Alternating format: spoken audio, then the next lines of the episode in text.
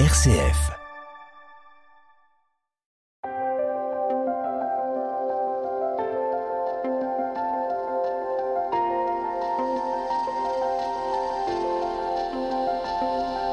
Et si c'était mieux demain? Une émission RCF présentée par Marie-Claire Galin-Martel en partenariat avec la Sherpa économique de Grenoble École de Management. Bonjour et merci de nous retrouver pour notre émission de rencontre autour de la paix économique. Dans l'émission d'aujourd'hui, nous allons nous intéresser à l'éthique en entreprise. Alors, chers auditeurs, vous commencez à connaître nos petits jeux de mots qui se veulent autant humoristiques que propices à la réflexion. Alors, le jeu de mots du jour, c'est le sous-titre de l'émission. Notre émission a pour sous-titre Les jeux de la morale amoral écrit en un seul mot. Suspense, suspense. Alors notre émission va se dérouler en deux parties. Dans une première partie, nous allons écouter des invités qui vont nous donner leur vision du sujet, nous partager leur expérience. Et puis dans une seconde partie, nous vous proposons une table ronde avec nos invités et des personnes qui vont les questionner. L'éthique en entreprise. Alors est-ce que cela revient à se poser la question de ce qui est bien de faire et de ce qui est mal de faire dans une entreprise? L'éthique en entreprise, est-ce un questionnement individuel de chaque professionnel ou bien est-ce un questionnement collectif ou un questionnement de la direction? Est-ce que le questionnement du bien et du mal vient croiser celui du légal et de l'illégal? Et puis, autre question, et qui n'est pas la moindre, qui définit ce qui est bien et ce qui est mal? Est-ce que c'est la religion, l'État, les habitudes du métier, le leader, les valeurs? Bref, l'éthique, ça questionne. Et pour avoir des éléments de réponse à ces questions, nous avons convié quatre invités dans les studios de RCF. Laurence Commandeur, bonjour. Bonjour. Donc, vous êtes directrice des relations sociales chez Hewlett Packard Entreprise à Grenoble et vous travaillez euh, chez HPE, comme on dit, Hewlett Packard Entreprise depuis de nombreuses années sur des programmes, entre autres, de prévention des risques psychosociaux et de transformation des organisations. Jean-Marc Falcombello, bonjour. Bonjour. Donc vous êtes bouddhiste, vous êtes lama, responsable du Centre d'études du bouddhisme tibétain de Genève. Vous enseignez le dharma, c'est-à-dire l'enseignement du Bouddha, et vous enseignez également la langue tibétaine. Euh, Pauline Fatien, bonjour. Bonjour. Donc vous êtes enseignante-chercheuse en management à Grenoble École de Management. Vous vous consacrez à l'étude des phénomènes de pouvoir et d'éthique dans les organisations. Vous êtes diplômée de l'école HEC en management et vous êtes également diplômée de l'université Paris 7 en sociologie du pouvoir. Oui. Dominique Seiler, bonjour. Alors, nous vous retrouvons hein, comme à chaque émission puisque vous êtes notre partenaire titulaire de la chaire de recherche paix économique, mindfulness et bien-être au travail de Grenoble École de Management. Je rappelle que vous êtes ancien officier, docteur en management et que vous travaillez autour de la notion de paix économique. Alors, Dominique Styler, en introduction, j'ai réduit l'éthique à la question du choix entre le bien et le mal. Est-ce que cela correspond à votre définition de l'éthique? Juste pour démarrer, comme je ne suis pas un spécialiste ni un philosophe de la chose, le, point de départ pour moi, c'est que l'éthique peut prendre plein de formes en fonction des auteurs.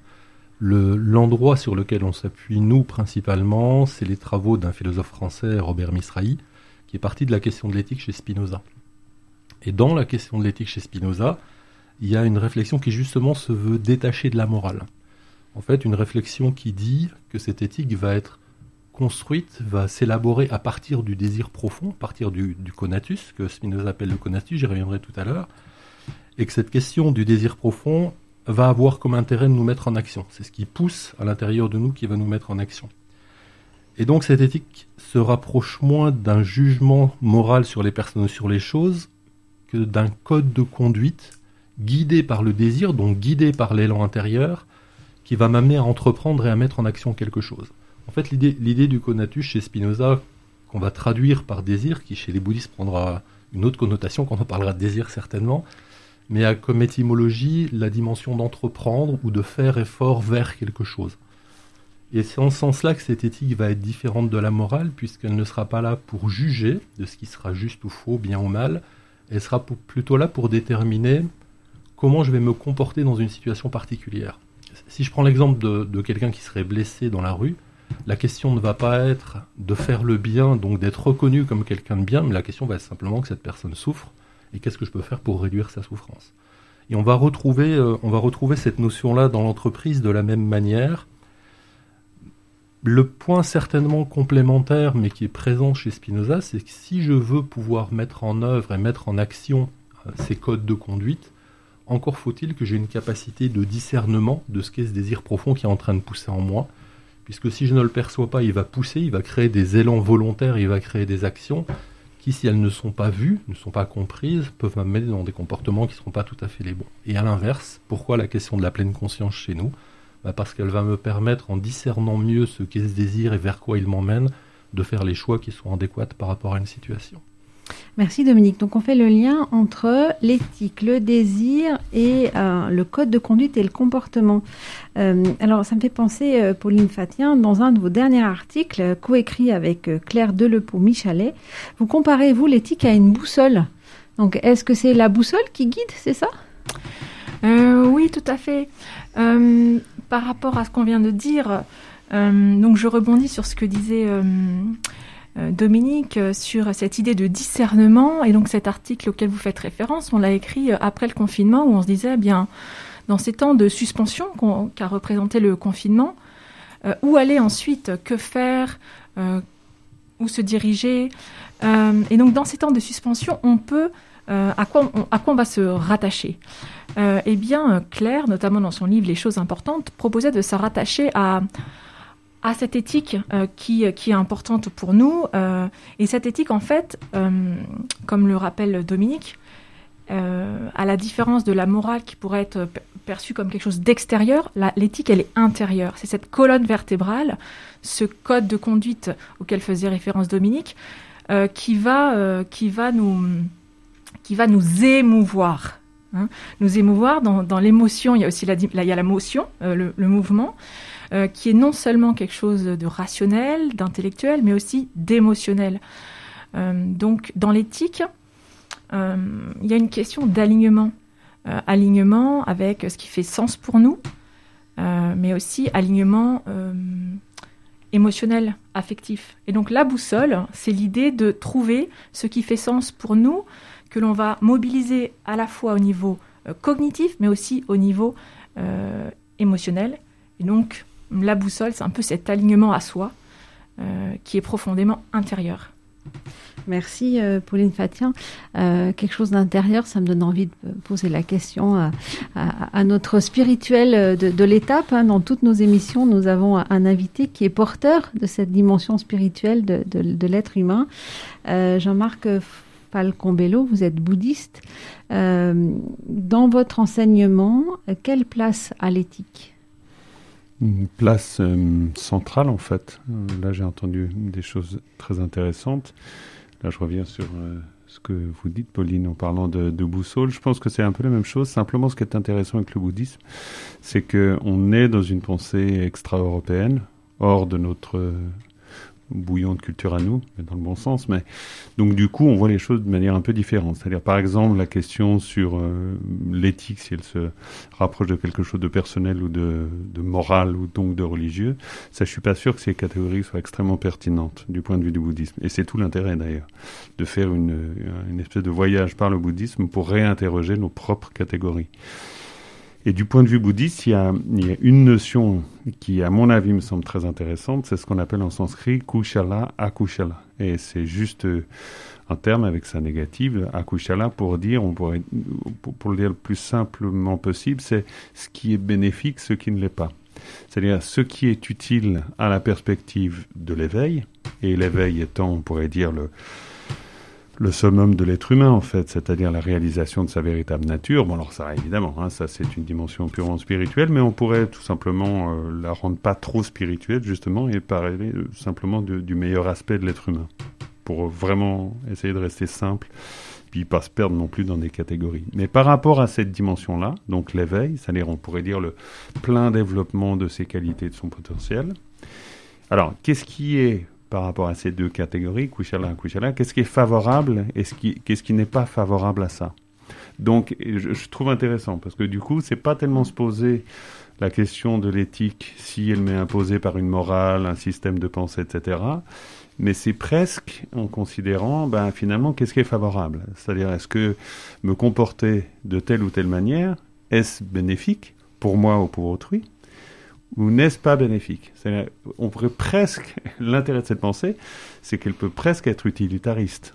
C'est-à-dire qu'on peut carrément dire, bah finalement, là je pense à cette dimension d'entreprise, paix en entreprise, etc., ou le contexte de la vie ordinaire qu'est le nôtre, si un comportement est utile socialement, économiquement et individuellement, ah ben alors dans ce cas-là, il est bon.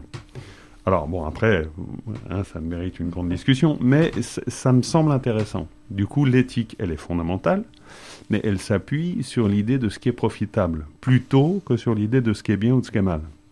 Parce que ce qui est bien ou ce qui est mal, bah, c'est une essentialisation quand même. Ça voudrait dire qu'il y a un bien qui existe en lui-même ou qu'il y a un mal qui existe en lui-même. Et du point de vue bouddhiste, ça, ça marche absolument pas. Il n'y a que la motivation qui va compter. Parce que c'est la motivation qui fait la grandeur ou la bassesse de l'acte. Merci pour cet éclairage bouddhiste qui dépasse, dépasse euh, largement cette philosophie. Euh, Laurence Commandeur, euh, au sein d'une entreprise, les questions se, se posent de cette manière-là. Est-ce que mon comportement est profitable à l'entreprise? Est-ce que c'est comme ça que ça se pose comme question? C'est un petit peu le piège parce que l'entreprise est souvent renvoyée à l'image d'un lieu où on fait avant tout des profits. Il faut qu'elle soit profitable. Alors derrière la notion de profit, bien sûr, ça peut servir au bien de tous. Hein, et, si on va chercher au niveau de l'individu, on peut dire bah, une entreprise qui fait des profits va permettre à des familles de se développer, à des individus de créer d'autres choses dans leur vie. Donc ça peut être tout à fait bénéfique. Cela dit, euh, la question de l'éthique de l'entreprise, pour moi, va se poser avant tout dans euh, la vocation de l'entreprise à son essence, c'est-à-dire ou à sa naissance.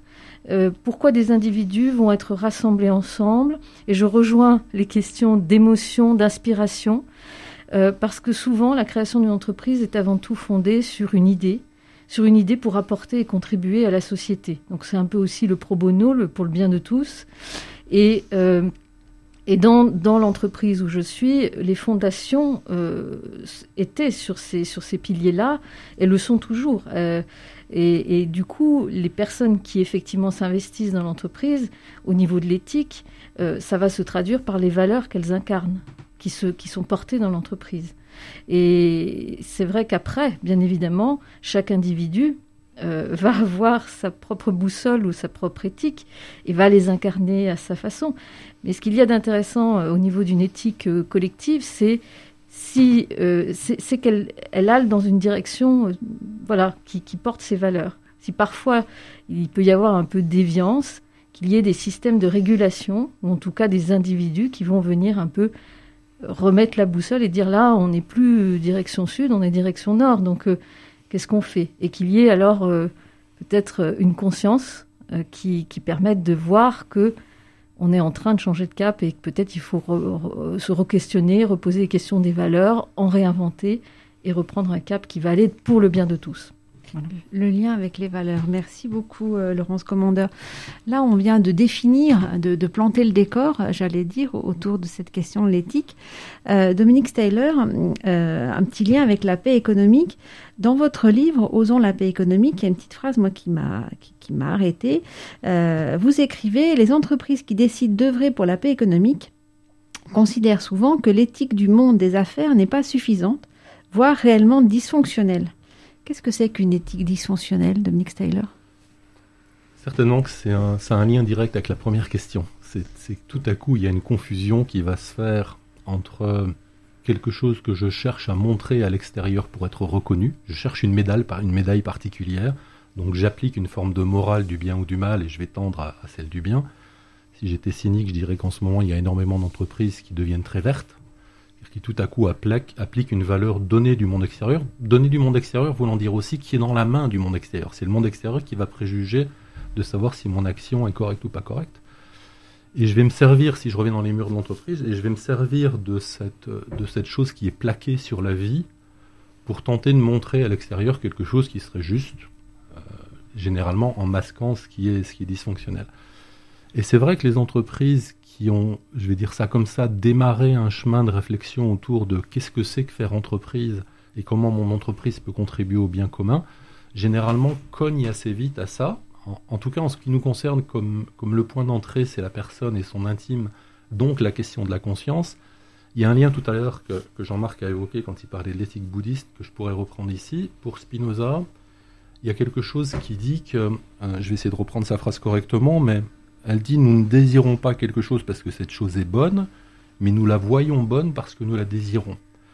Et, dans le cadre de l'entreprise, il y a quelque chose qui est similaire. Si à, si à un moment donné, je ne viens pas à cet endroit de discernement qui est de me rendre compte que je crois que quelque chose est bon parce que je le désire, alors je risque de faire une confusion entre ce que je peux mettre en œuvre qui va permettre à un moment donné d'être bénéfique au bien commun, ou ce que je crois mettre en œuvre, ou ce que je montre mettre en œuvre comme étant bénéfique, alors qu'en fait, ça n'est censé servir que ma propre, euh, propre lignée de là, et là on, a, on a vraiment un point qui est fondamental et on voit qu'il est au tout début du processus. C'est-à-dire celui qui va légitimer ce que fait cette entreprise pour la société, c'est-à-dire principalement son dirigeant, mais ensuite son comité de direction, et ensuite jusqu'à l'ensemble des employés, tous ces gens-là vont avoir besoin de poser cette question de est-ce que mon action est bien une action qui me fait tendre vers quelque chose que Jean-Marc a défini comme étant ce qui va être bénéfique, dans le cas de l'entreprise, c'est pour le bien commun, ou est-ce que cette action n'a que comme intérêt de me faire porter des médailles complémentaires? Alors si je comprends bien, en fait, quand une entreprise se pose la question de l'éthique, il faudrait qu'elle se pose des questions tout le temps, qu'elle ait tout le temps un regard, j'allais dire presque critique, sur ce qu'elle propose. Oui, et qu'elle se rende compte aussi de, ce, de cette problématique, quand je disais à l'instant, euh, je vois une chose bonne, non pas parce qu'elle l'est en soi, mais parce que je la désire bonne, qu'elle se rende compte qu'il n'y a pas en fait dans le monde extérieur quelque chose de, prédéterminé qui serait la bonne chose ou la mauvaise chose. Et donc véritablement faire entreprise, c'est poser la question de comment nous allons vivre ensemble. Et que cette entreprise-ci bah, va produire ces biens-là ou ces services-là pour une seule raison, c'est parce qu'ils vont permettre de contribuer correctement, correctement au vivre ensemble. Et le point fondamental va être, euh, sur ce sujet. Euh, presque systématiquement, quand je disais que c'était insatisfaisant, bah, c'est qu'aujourd'hui, si je regarde ce qui se passe euh, dans, l'enseignement supérieur, en tout cas dans ces lieux dans lesquels on va former les futurs management, les futurs managers ou leaders, quand des cours d'éthique sont donnés, j'ai presque envie de dire, ils restent très théoriques, très, très philosophiques sur qu'est-ce que c'est que l'éthique. La véritable question, c'est quand je suis face à cette décision, quand je suis face à cette action, quand je suis face à cette crise sociale, qu'est-ce qui va s'activer en moi comme émotion, si je reviens sur ce que je disais Pauline, qu'est-ce que je vais percevoir quasiment comme protection entre ce qui serait le bien et le mal, comment je discerne de ça et comment j'essaye de conserver mon cap? Il y a une question que me posent souvent les dirigeants, c'est quand ils, ne perçoivent pas complètement ce qu'on veut raconter, en parlant de paix, de bienveillance, de bien-être, de gratitude, etc., Souvent, ils me posent la question à un moment donné, oui, mais de temps en temps, dans l'entreprise, il faut pouvoir être dur. Par dur, ils entendent, il faut être capable de trancher. Quand par trancher, on réussit à les amener au fait que trancher, ça ne dit pas être bien ou mal, puisque je ne sais pas ce que va provoquer ma décision, mais c'est tenter d'avoir la décision qui sera la plus ajustée à la situation, et que parfois cette décision va créer des réponses qui seront positives, parfois des réponses neutres, et parfois des réponses qui vont peut-être être douloureuses, alors ils reprennent la main sur la responsabilité que va me donner cette démarche éthique. Je reprends responsabilité, je reprends liberté sur mes choix, et reprenant responsabilité, je vais pouvoir ajuster mieux mes décisions, mes actions, mes, orientations d'entreprise. Euh, Jean-Marc Fancombello, je voudrais vous poser la question. Tout à l'heure, euh, Dominique Steller dit euh, l'entreprise, il faut qu'elle soit dure, c'est-à-dire qu'elle dicte ce qui est bien, ce qui est mal. comment est-ce que dans l'enseignement du bouddhisme, il y a cette notion-là, c'est-à-dire faire la différence ou éclairer justement le questionnement personnel par rapport à une morale ou un enseignement qui serait presque supérieur ou en tous les cas auquel on, accorderait du, crédit. Oui, bien sûr. Bah, comment être juste en fait hein euh, C'est une grande question, bien sûr, comment être juste. Du point de vue bouddhiste, et c'est là où ça peut être intéressant, éventuellement, même si on n'est pas bouddhiste, c'est que cet apport de l'intentionnalité, qui est évidemment très près de, proche de, bah, de la mindfulness, mais sinon d'une manière plus générale de l'attention, de la présence, de la qualité d'écoute que l'on peut avoir à l'égard de soi, mais aussi à l'égard d'autrui, mais aussi à l'égard d'une situation. C'est pas toujours à l'égard d'une personne. Donc il y a aussi quelque chose de l'ordre du contact qu'on a avec euh, les choses qui nous traversent, qui nous travaillent, hein, l'émotion, ce qui nous fait bouger intérieurement, mais aussi la société autour de nous, etc. Donc il y a une qualité d'attention à développer, sans aucun doute. Et cette qualité d'attention, c'est aussi quelque chose qui va nous permettre, idéalement, de débusquer l'intention. L'intention qui se tapit en nous. Parce que alors, le problème, évidemment, du bien et du mal, qu'il soit moral, dicté par la religion, n'importe, c'est qu'on peut toujours se targuer d'agir correctement et ne pas le faire, évidemment. Donc, le gros enjeu, on pourrait dire, du point de vue du dharma, et c'est pour ça qu'il y a une espèce de méfiance sur l'essentialisation du bien et du mal, c'est parce qu'il ne répond pas. Le mal, le mal en lui-même ou le mal ou le bien en lui-même répond pas suffisamment à ça.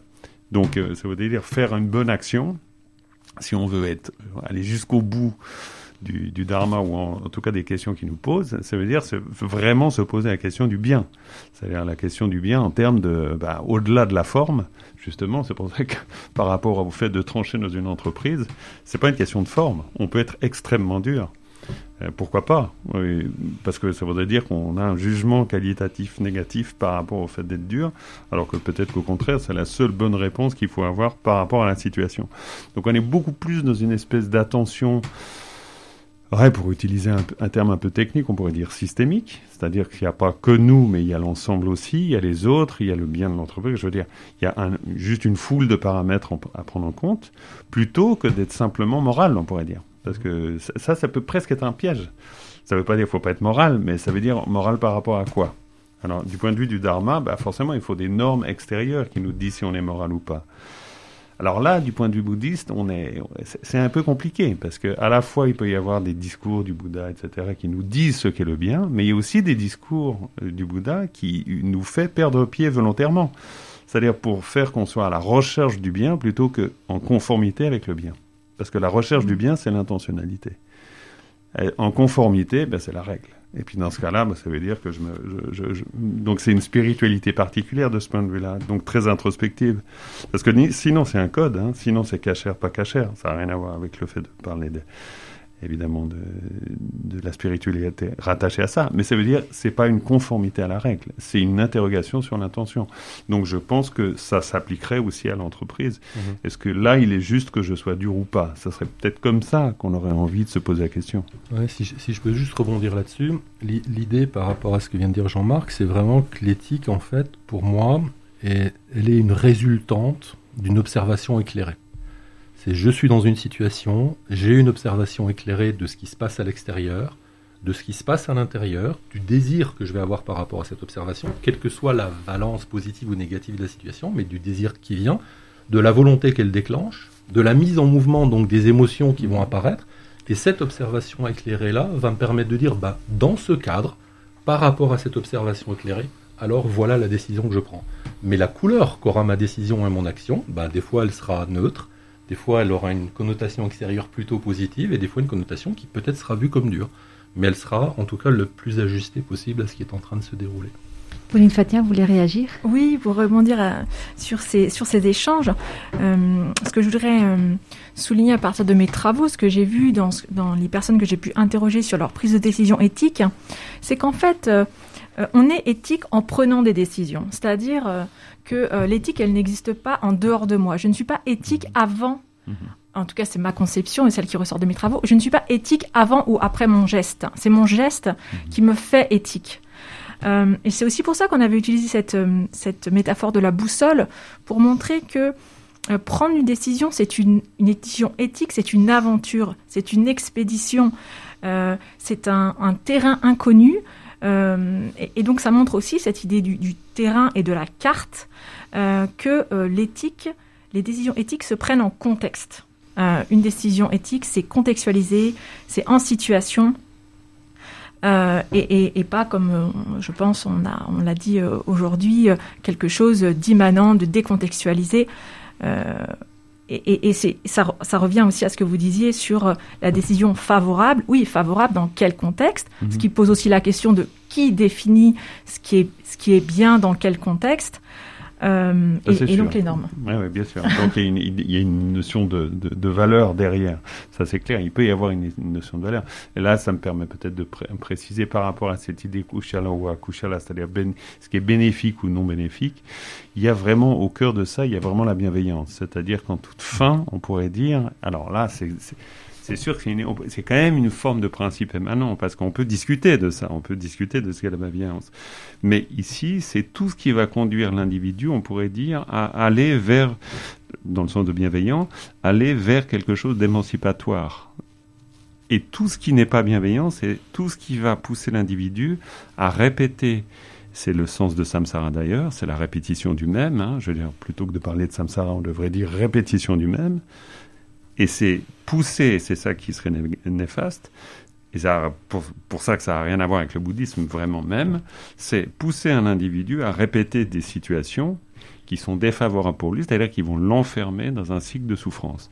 C'est-à-dire amener une détérioration de son individualité, de la relation avec les autres et de la relation avec l'environnement aussi, clairement. Que cet environnement soit une entreprise ou le monde, pareil. Alors, Laurence Commandeur, en entreprise, justement, si l'éthique euh, se, se, vit en prenant des décisions en situation, dans l'entreprise, est-ce qu'il y a des outils euh, pour aider justement les professionnels à, prendre des décisions éthiques? Est-ce qu'il y a des outils? Comment vous travaillez, vous, cette question-là? La question de l'outil m'interroge parce que je pense que c'est un peu réducteur. Je crois que je, vais euh, repartir de quelque chose de très concret euh, par rapport à l'entreprise. Une entreprise peut être considérée comme euh, entre guillemets malfaisante quand elle décide de faire un plan social. Mais une entreprise répond à des logiques économiques qui peut l'amener effectivement à devoir se séparer d'un certain nombre de, salariés. Et ça a été le cas chez nous. Et ce qui, est interpellant, c'est cette question de qu'est-ce qu'on fait à ce moment-là. La, question de l'éthique arrive à ce moment-là. Parce qu'on peut très bien décider de dire on va sortir les personnes d'une manière assez violente, assez, assez dure, comme dirait Dominique, euh, tranchée. Bon, c'est comme ça, c'est la logique économique. On peut aussi choisir d'avoir une approche tout à fait volontaire, responsable, c'est-à-dire de dire on va inviter, on va, on va, on va être transparent. Je crois que le dialogue, c'est un mot qui n'a pas encore circulé, qui est extrêmement important parce qu'on ne peut pas être éclairé si on ne dialogue pas, si la, la parole ne permet pas d'élaborer la situation différemment d'un individu à un autre. Et ça, c'est l'approche systémique. Et c'est vrai que si on est transparent, donc c'est l'intention, de dire voilà, on a un souci, qui va se porter volontaire? Et là, on rejoint aussi la question de l'éthique personnelle et de dire moi, je suis à un stade où si l'entreprise, alors je reviens sur la question des outils, met à ma disposition des mesures, des dispositifs où je peux quitter l'entreprise, faire autre chose, et là, on ouvre sur une dimension d'émancipation. J'ai accompagné énormément de gens ces dernières années euh, dans cette démarche-là. Eh bien, les personnes quittent l'entreprise volontaire, dans une voie d'émancipation, et où effectivement, euh, le, et où l'entreprise les accompagne. Et le choix éthique, là, est clair. Et donc, finalement, la question du, plan social, de la rupture, enfin, tout ce qu'on veut, devient complètement différente. Et, même si, effectivement, bien sûr, l'extérieur va dire c'est pas bien, l'entreprise a licencié, mais sur le fond, c'est pas du tout ça. Sur le fond, on a accompagné des personnes à changer de vie, à prendre un nouveau cap, et on les a accompagnées aussi financièrement. Donc, c'est dans ce sens-là où l'entreprise peut évoluer. Alors une dernière question que j'ai envie de, vous livrer à tous les quatre, et puis prendre la parole qui veut. Euh, parfois, les professionnels en entreprise sont placés face à, ce qu'on peut appeler des dilemmes éthiques, c'est-à-dire aucune des solutions n'apparaît être la, entre guillemets, bonne solution, ou alors même ce que je voudrais faire en tant que professionnel va à l'encontre de ce qu'on me demande de faire, on étant la direction, le manager, les clients. Donc, quel, conseil vous donneriez les uns et les autres à des personnes qui se trouvent comme ça, euh, prisonnières de, dilemmes éthiques ou de conflits de valeurs? Qu'est-ce qu'on peut faire à ce moment-là? Qui, a envie de se lancer à donner un conseil? Ben, Moi, je veux bien démarrer sur un point qui serait que je ne m'aviserais pas de donner un conseil en dehors de ce qu'on vient de raconter là. C'est-à-dire que donner un conseil, ça reviendrait dire que je sais vers où faut que cette personne doit aller, alors que ce qu'on vient de dire depuis tout à l'heure, c'est que finalement, il va falloir qu'elle elle fasse ce regard intérieur pour mieux discerner qu'est-ce qui est en train de pousser à l'intérieur d'elle, qu'est-ce qui fait émotion, qu'est-ce qui met en mouvement et vers quoi elle est en train d'aller. Donc si j'avais un conseil, ça serait juste celui-ci. De dire, ben, ça, va, ça va être intéressant de partir par là. Ce qui fait qu'en écoutant Jean-Marc et Pauline tout à l'heure, je me disais, finalement, l'éthique, avant même que la bienveillance se mette en place, c'est une espèce de grande ouverture, c'est une espèce de mise en disponibilité complète de ce qui est en train de se jouer pour que je me rende compte de ce que, cette, de ce que cette situation est en train de provoquer en moi et qu'alors je puisse me mettre au service de ce que j'ai envie de pousser réellement, non pas dans la répétition, si je revenais sur ce que disait Jean-Marc tout à l'heure, mais dans ce qui me semble être juste. Quelqu'un veut compléter? Oui, là, dans justesse, j'entends le mot équilibre. Et donc, quand vous euh, parlez de dilemme éthique, moi, j'ai interviewé des coachs sur euh, des, hum, des situations éthiques, des challenges éthiques qu'ils ont rencontrés qu'ils ne savaient pas résoudre. Et, euh, et, en fait, le dilemme éthique apparaissait comme une rupture dans un équilibre, un équilibre entre différents, différentes aspirations, différentes priorités. Et, et, et, donc, je les ai justement interrogés ils m'ont partagé ces situations où il y avait plein de biens et on n'arrivait pas, ou plein de mots et on n'arrivait pas à, prioriser. Euh, ce qui ressortait, c'était que euh, bah, les codes éthiques, justement, les codes de déontologie, euh, étaient souvent assez réducteurs pour embrasser la complexité de, l'éthique. Donc, en tout cas, dans mes travaux, j'ai basé sur des recherches, euh, j'ai euh, appelé à, réfléchir à dépasser, à les utiliser comme un, socle, mais, euh, en, montrant, peut-être leurs limites quand on réduisait l'éthique à une application stricte de codes, de règles. et, et peut-être pour, pour terminer en utilisant une phrase que m'avait livrée un, coach que j'avais interviewé, il m'avait, m'avait dit euh, en tout cas, tant que je doute, eh bien, je continuerai à exercer mon métier de coach euh, de manière euh, bonne, entre guillemets. Et donc, voilà, je doute donc je suis. Pour moi, c'est un petit peu une manière de synthétiser, si on peut, nos propos aujourd'hui, c'est-à-dire que finalement, le doute, qui est cette chose qui peut nous, nous faire peur, pour lui était rassurante parce qu'elle elle indiquait qu'il était en mouvement, en mouvement à la fois cognitif, émotionnel, et que c'était rassurant de douter, de ne pas toujours savoir.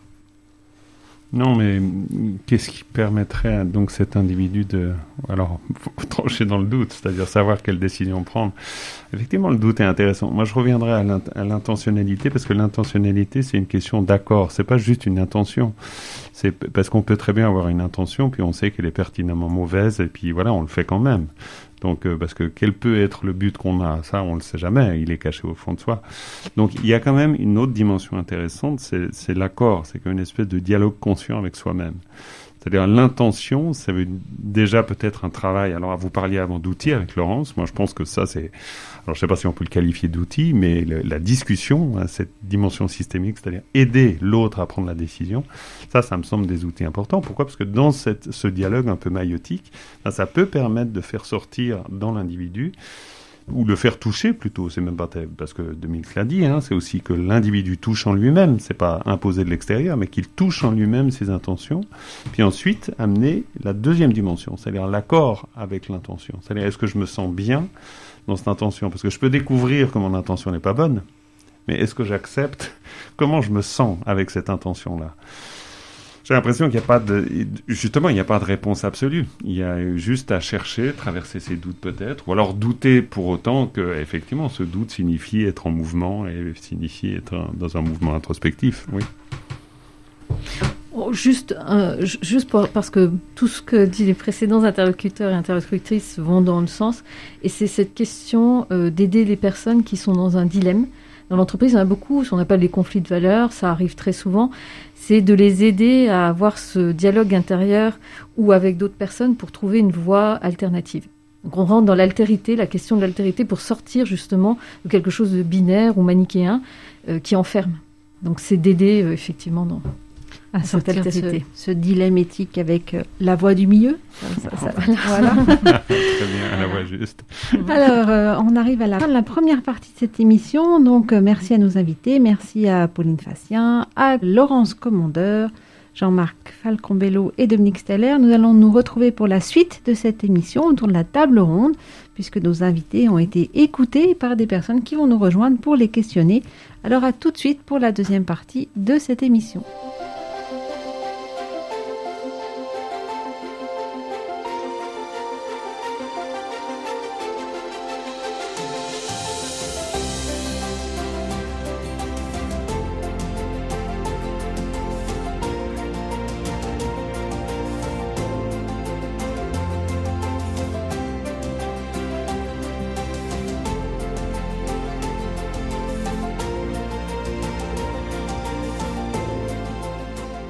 Écoutez Et si c'était mieux demain Une émission RCF présentée par Marie-Claire Galin-Martel en partenariat avec la Sherpa économique de Grenoble École de Management.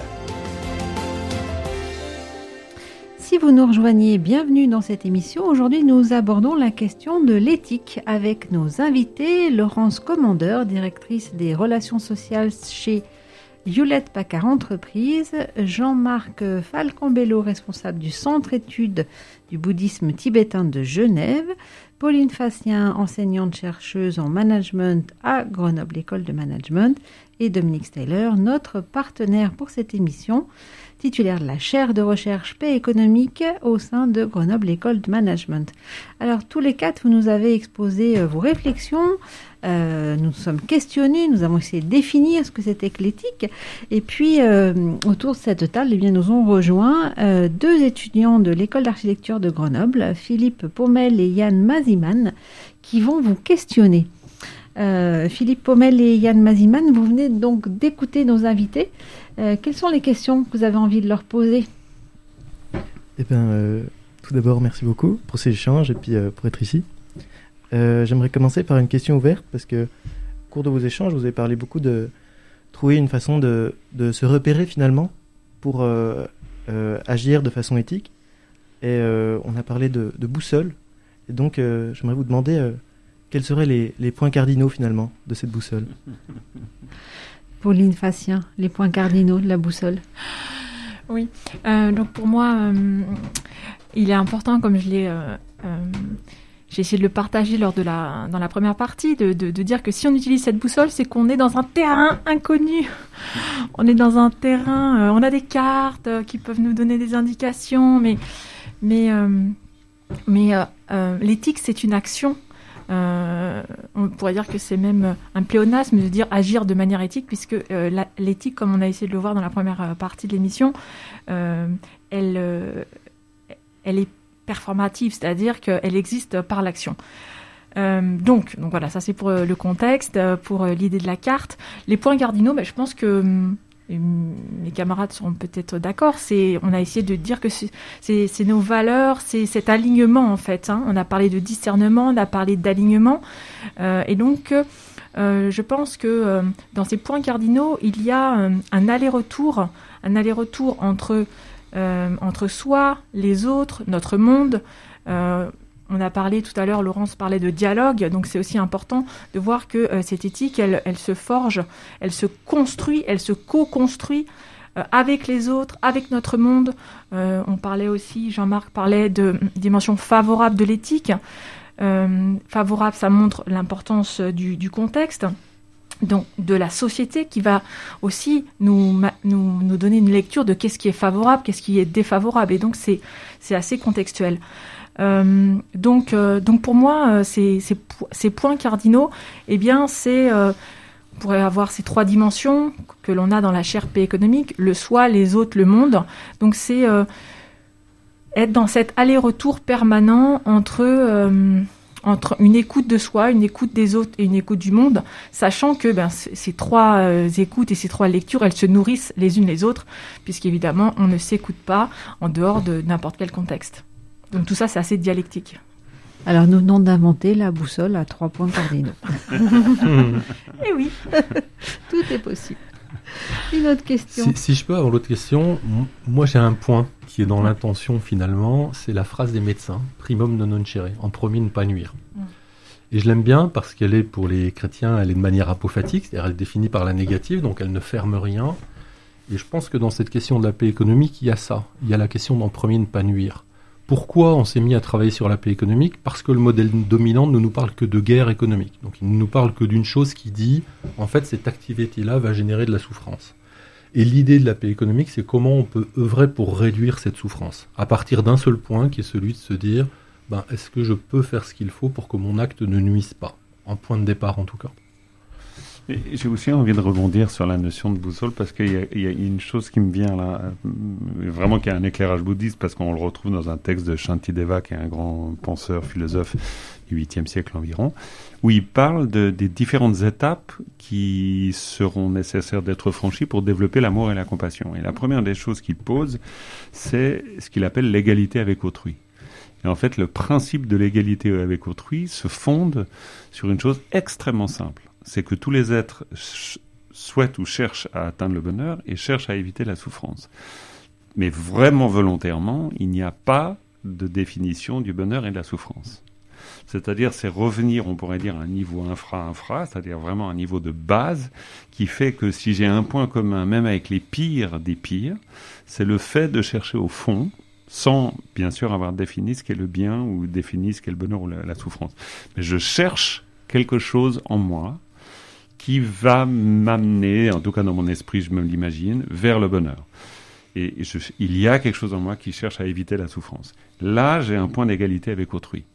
C'est comme, euh, on pourrait dire, développer un point de raccord minimal, mais le plus essentiel, pour commencer à bâtir ensuite une relation avec l'autre. Et là, bon, il y a bien sûr des tas de choses à dire, mais par rapport à la notion de boussole, ça me semble très intéressant. C'est-à-dire, si je perds ce point de raccord, je suis forcément dans une forme d'imposition de quelque chose à l'autre. Alors que si je reviens en moi-même à cette espèce d'aspiration très fondamentale, là au moins j'ai des raisons de comprendre l'autre. Même le pire. Merci par rapport à la boussole.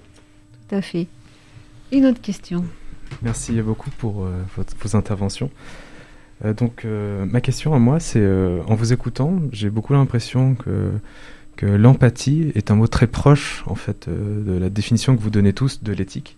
Est-ce que c'est deux mots qui font partie de la même famille Parce que on a vraiment l'impression que vous définissez, vous définissez tous le terme d'empathie? je veux bien démarrer sur celle-là.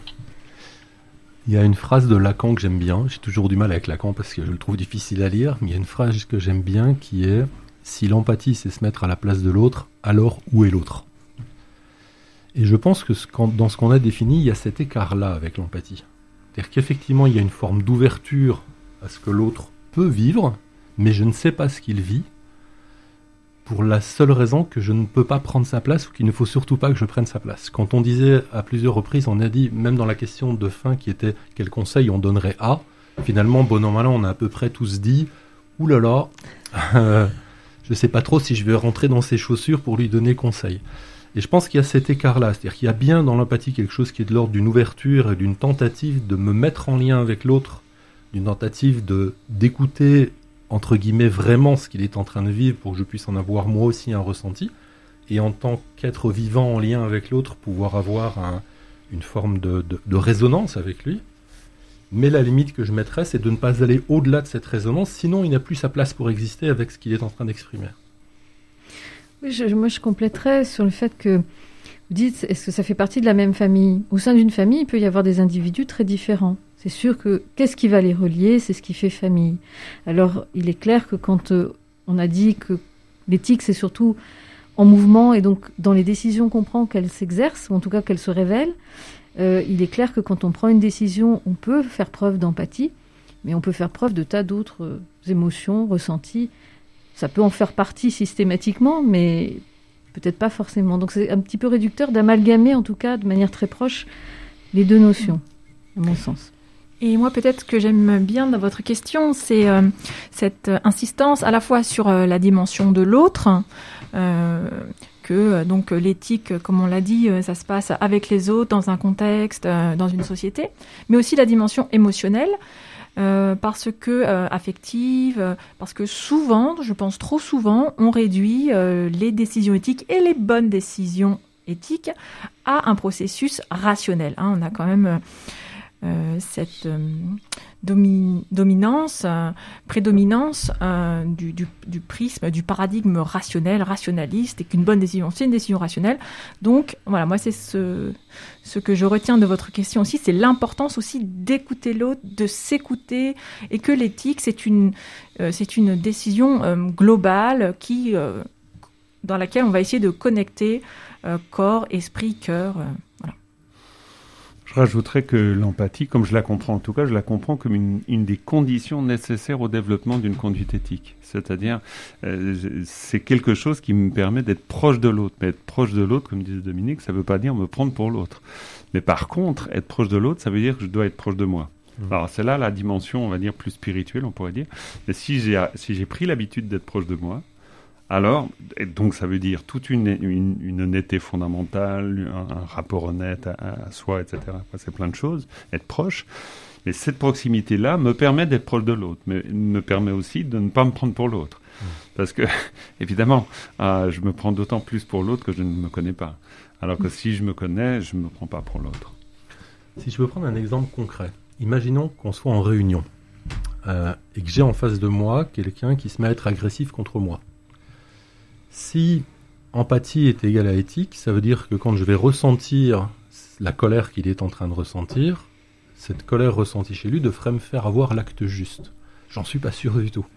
Peut-être bien que si je suis très empathique et donc que je ressens très tôt qu'il m'en veut ou qu'il est en colère contre moi, ben va se mettre en place, je sais plus quel mot tu as pris Jean-Marc tout à l'heure, mais va se mettre en place mes propres répétitions, mes propres conditionnements, qui chez certains seront des conditionnements d'évitement, et parce que j'ai été très empathique, je vais lui faire croire que je suis d'accord avec lui alors que c'est pas vrai du tout, voire je vais fuir la salle, ou alors, si je peux de l'autre côté, parce que j'ai eu une forte empathie, je vais réagir par une agression, parce que je vais me sentir agressé par sa, par sa colère, en fait, par sa difficulté.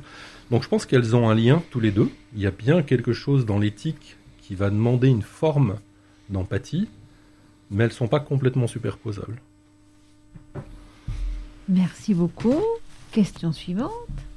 Euh, j'aimerais interroger euh, Dominique Steller et, Pauline Facien sur le lien entre, entre théorie et pratique. Mhm. Parce que comme vous nous l'avez rappelé, euh, l'éthique est contextualisée, ce qui n'est pas le cas de la théorie. Et donc comment, comment est-il possible de théoriser dessus et aussi de, de l'enseigner, pour faire le lien entre, entre la théorie et la pratique?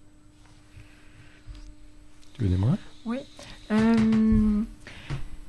Écoutez, euh, alors la théorie n'est pas contextualisée, là je ne suis pas forcément trop d'accord, mais, euh, euh, en, effet, comme, on l'a dit en première partie, l'éthique est fondamentalement liée à, l'action. la théorie peut nous aider à, comprendre, à, faire des abstractions à partir de situations concrètes et donc à monter en généralité pour euh, mettre en avant des idées principales, etc. À partir desquelles euh, on va euh, on va ensuite pouvoir partager des idées, des théories, des concepts et donc permettre aux Hum, permettre aux, personnes qui souhaitent se développer euh, dans cette dimension éthique à, poser des mots, à être réflexif. Hein, c'est un mot aussi qu'on n'a pas employé aujourd'hui, la réflexivité, euh, mais qui était sous-jacente, je pense, à tout ce qu'on disait.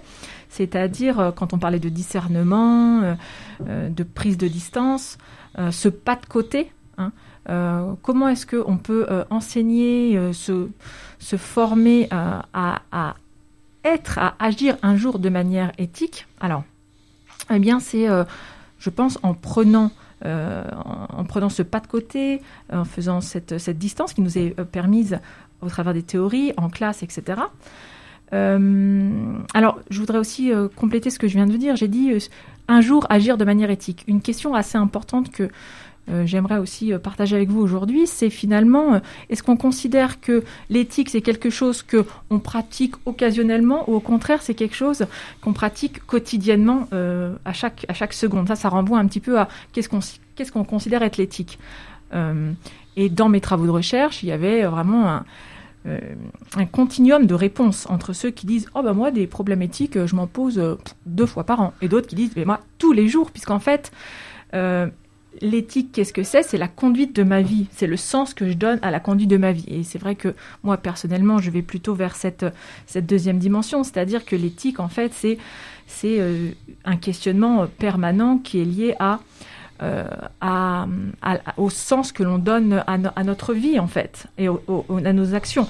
Donc, vous voyez, pour répondre à votre question, euh, on peut se former, on se forme à l'éthique si on considère que l'éthique c'est la réflexion sur la vie bonne, on se forme à l'éthique euh, au quotidien au travers de, nos enseignements qui se veulent à la fois euh, théoriques mais aussi très euh, très j'ai envie de dire pratiques où on, apprend à, être si j'ose le mot c'est un petit peu ambitieux mais je pense qu'en tant qu'enseignant, on a une responsabilité notamment, non seulement de préparer nos étudiants au faire, mais aussi à l'être Et qu'est-ce que ça veut dire qu'être un être humain aujourd'hui? Je pense que c'est une des, euh, des réponses que l'éthique euh, essaie d'apporter ou de poser.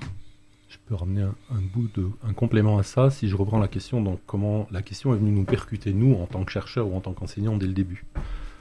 En fait, le premier bout de réponse qu'on a donné à ça, c'est que pendant cinq ans, moi, moi leader de ce groupe-là, j'ai demandé, voire j'ai interdit qu'on crée une définition de ce qu'était la paix économique pour une raison centrale qui était on allait parler d'un objet dont, dont soit on pouvait dire tout le monde avait une idée de ce que c'était, soit on disait personne. Mais en tout cas, on parlait de quelque chose dont notre point de départ était de dire ce n'est pas la pensée qui est première, c'est l'expérience. Et là, et, si je prenais, et on était dans un monde, le monde académique, qui nous dit si tu me donnes un concept, faut que tu le définisses. Donc on s'est trouvé très vite euh, dans, dans cette bagarre-là de gens qui nous disaient mais vous nous parlez de pays économique depuis des années, vous n'avez jamais défini. Et nous qui disions, mais on ne veut pas définir parce qu'on veut co-construire avec ceux qui le vivent, qu'est-ce qui fait paix économique dans l'action quotidienne qu'ils ont? C'est-à-dire non pas dire, bah tiens, on a une théorie, appliquée là, ça fera paix économique, mais les regarder fonctionner, les écouter fonctionner, nous regarder fonctionner, et dire, bah tiens, quand on agit comme ça, ça, ça fait paix économique.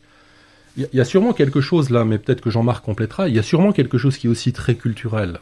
on est dans les religions du livre, sur quelque chose qui dit en premier le verbe. C'est-à-dire qu'en premier, ça semble être le, mot, la pensée, le concept qui vient s'imposer sur le monde. Dans le bouddhisme, je ne trompe pas, mais alors je peux aussi parler du taoïsme où je suis aussi plus proche. Il y a vraiment quelque chose qui est plutôt de l'ordre en premier l'expérience. Et c'est cette expérience qui va venir guider ce que je raconte. Et donc, dans cette notion de paix économique, comment, comment on l'a fait avancer? Ça a été de dire aux entreprises et aux étudiants, on va partir de ça. On va partir de ce qu'on est en train de vivre les uns des autres. Et dans ce qu'on est en train de vivre, on va essayer de regarder qu'est-ce qui fait ce vocable qu'on a appelé paix économique, qui tout doucement nous permettra un jour de dire tiens, peut-être que la paix économique, ça peut, être ça. Et de manière très concrète, bah, ça s'est manifesté par exemple par le fait que au tout début, maintenant c'est un peu moins dense, mais pendant deux ans au moins, il y avait des cycles de pratiques de méditation de pleine conscience avec les managers, avec les dirigeants, pour les amener dans des temps dans lesquels allait venir se bousculer une façon de faire, une façon de voir. Euh, c'est toujours présent, c'est un peu moins dense en ce moment, mais c'est toujours présent. On les a amenés dans des dimensions expérientielles, c'est-à-dire dans, aller chez eux, les écouter travailler, les regarder et voir qu'est-ce qui germe de ça, et en quoi ce qui germe de ça nous rapprochait ou non de ce qu'on tentait de faire avancer. Et puis j'oublie quelque chose quand vous avez posé la question, c'était quoi? Et c'était ben, un autre dispositif qu'on met en place, par exemple, qui est mis en place avec les étudiants, mais qui est mis en place avec les dirigeants, qu'on a appelé un dispositif réflexif, qui est de les mettre ensemble avec une seule intention, qui est de dire qu'est-ce que ça provoque chez vous, ou qu'est-ce que ça pose comme question quand vous êtes celui ou celle qui porte ce que serait cette notion de paix économique. Et là, entre eux ou entre nous, ils arrivent en nous disant, ben voilà, euh, je porte la paix économique depuis dix ans, la semaine dernière il y a eu une grève, et tout à coup, je me suis fait bousculer par mes syndicats qui m'ont dit non mais attends, ça fait 10 ans que vous nous racontez qu'il y a paix économique, et là on est dans une grosse difficulté, on a des problèmes de salaire, on a des problèmes de moyens, etc. Et le patron disant waouh, et maintenant je fais quoi de la paix économique dans cette situation-là? Et c'est ce questionnement-là en fait qui va nous permettre de continuer à tenter de tricoter, bah, c'est quoi paix économique? C'est un c'est un peu la même question quand Pauline disait l'éthique, c'est en fait ce qui se fait en action bah, c'est la même chose. La paix économique, elle se fait, elle se tricote en action. Alors, la, question euh, de Philippe Pommel et Yann Maziman, elle, concernait la formation des étudiants. Moi, j'aurais envie de poser la même question à, Laurence Commandeur. Euh, comment est-ce qu'en entreprise, euh, c'est possible de former les professionnels, les managers, à justement, j'ai envie de dire, ce perpétuel questionnement sur ces actions? Sur l'éthique, sur la question de comment elle s'incarne et comment elle vit euh, dans l'entreprise. Bah, déjà, c'est aussi, il faut qu'il y ait une volonté quand même euh, du cadre managérial, je dirais, euh, de, des leaders. Et c'est vrai qu'on est dans une entreprise internationale qui, qui porte cette volonté. Et ensuite, alors c'est là où on rejoint la question parfois des, des règles, parce que ça passe parfois par ce cadre-là. Parce que quand il y a un collectif qui est très grand, euh, comme disait Dominique, travailler l'intime dans un collectif qui est très large, qui est d'une structure internationale, eh bien, il faut passer parfois par d'abord euh, dire, voilà, tout le monde va être formé. Donc nous, on a une formation euh, à la pratique des affaires avec éthique chaque année qui est obligatoire, où l'ensemble des salariés du monde est obligé de le faire et donc coche voilà. Et là où c'est intéressant, c'est que cette formation, on pourrait dire voilà, elle reprend systématiquement toujours les mêmes thèmes. la sécurité, comment on traite une affaire, de ne pas accepter des bacs enfin il y a beaucoup de choses de ce type-là. Eh bien, j'ai vu ces cinq dernières années qu'elle change toutes les années. Elle change toutes les années pour aller interpeller et questionner. Elle, se modèle en fonction de l'évolution de, la, société et de l'entreprise, et aussi pour puisqu'on est dans une société d'hyper, d'hyper-information, d'infobésité, on dit, euh, elle, elle, a, elle a évolué aussi en termes de format, avec des petits formats courts, pour que les personnes vraiment aient l'attention, parler d'attention, c'est extrêmement important. Et que, euh, parce qu'on suit cette formation une fois par an, il faut que quand la situation va se passer, eh bien on est, et c'est lié à l'émotion, hein, la, mémoire elle est souvent émotionnelle, eh bien ils vont reconnecter et ça va pouvoir prendre forme dans l'entreprise. Merci pour la question, parce que c'est vrai que c'est intéressant de voir que l'entreprise doit être en mouvement. Si elle, si elle est figée, elle, elle n'est plus vivante. Et donc voilà. encore un mot. La, question me plaît bien, puis elle va rejoindre sur comment on fait. C'est dans la question de la formation telle qu'on la pose en Occident, il y a quelque chose que, que je pourrais évoquer comme étant un, un cône qui s'oriente vers un but. C'est-à-dire on resserre le cône vers un but. Je me forme pour quelque chose. Dans la question pour moi de l'éthique ou dans la question de la paix économique, c'est comme si on inversait le cône. Une de nos façons de commencer à définir la paix économique, c'est dire c'est un espace. Et ces gens qui vont venir avec nous dans la paix économique, ils ne viennent pas dans nos sessions parce qu'en y venant, ils vont découvrir un point qui est au bout du cône. Ils viennent plutôt dans nos sessions parce que le cône va s'ouvrir. Ils posent les chaussures devant la porte, ça va s'ouvrir, et à l'intérieur de cet espace, va se développer autre chose. Qu'est-ce qui va se développer? On ne sait pas encore, puisque ça va se construire dans l'action et que ça va évoluer en fonction de comment les gens vont bouger, penser, interagir. Alors merci à tous les six. On arrive à la fin de cette émission je ne sais pas si j'ose le mot de la fin tellement euh, nos, échanges étaient riches. En tous les cas, j'ai retenu que pour être éthique, fallait se questionner, quoi. Fallait être en réflexion permanente. Donc, euh, amis auditeurs, eh bien, bonne réflexion.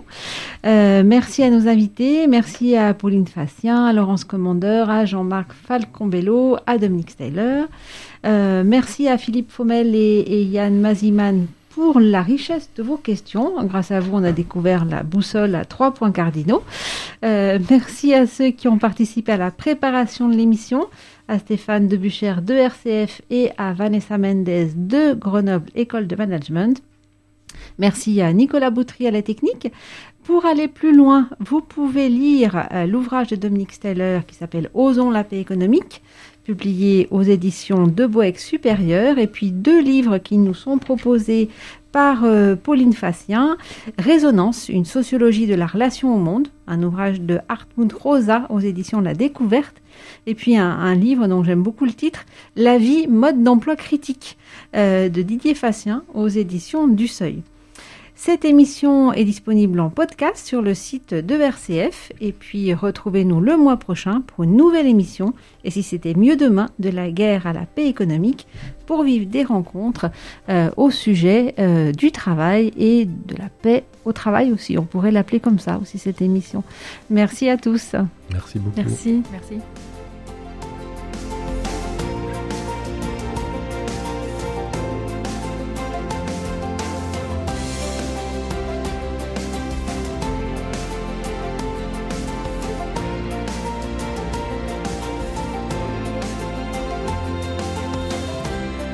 Vous venez d'entendre Et si c'était mieux demain Une émission RCF présentée par Marie-Claire Galamartel en partenariat avec la Sherpa économique de Grenoble École de Management.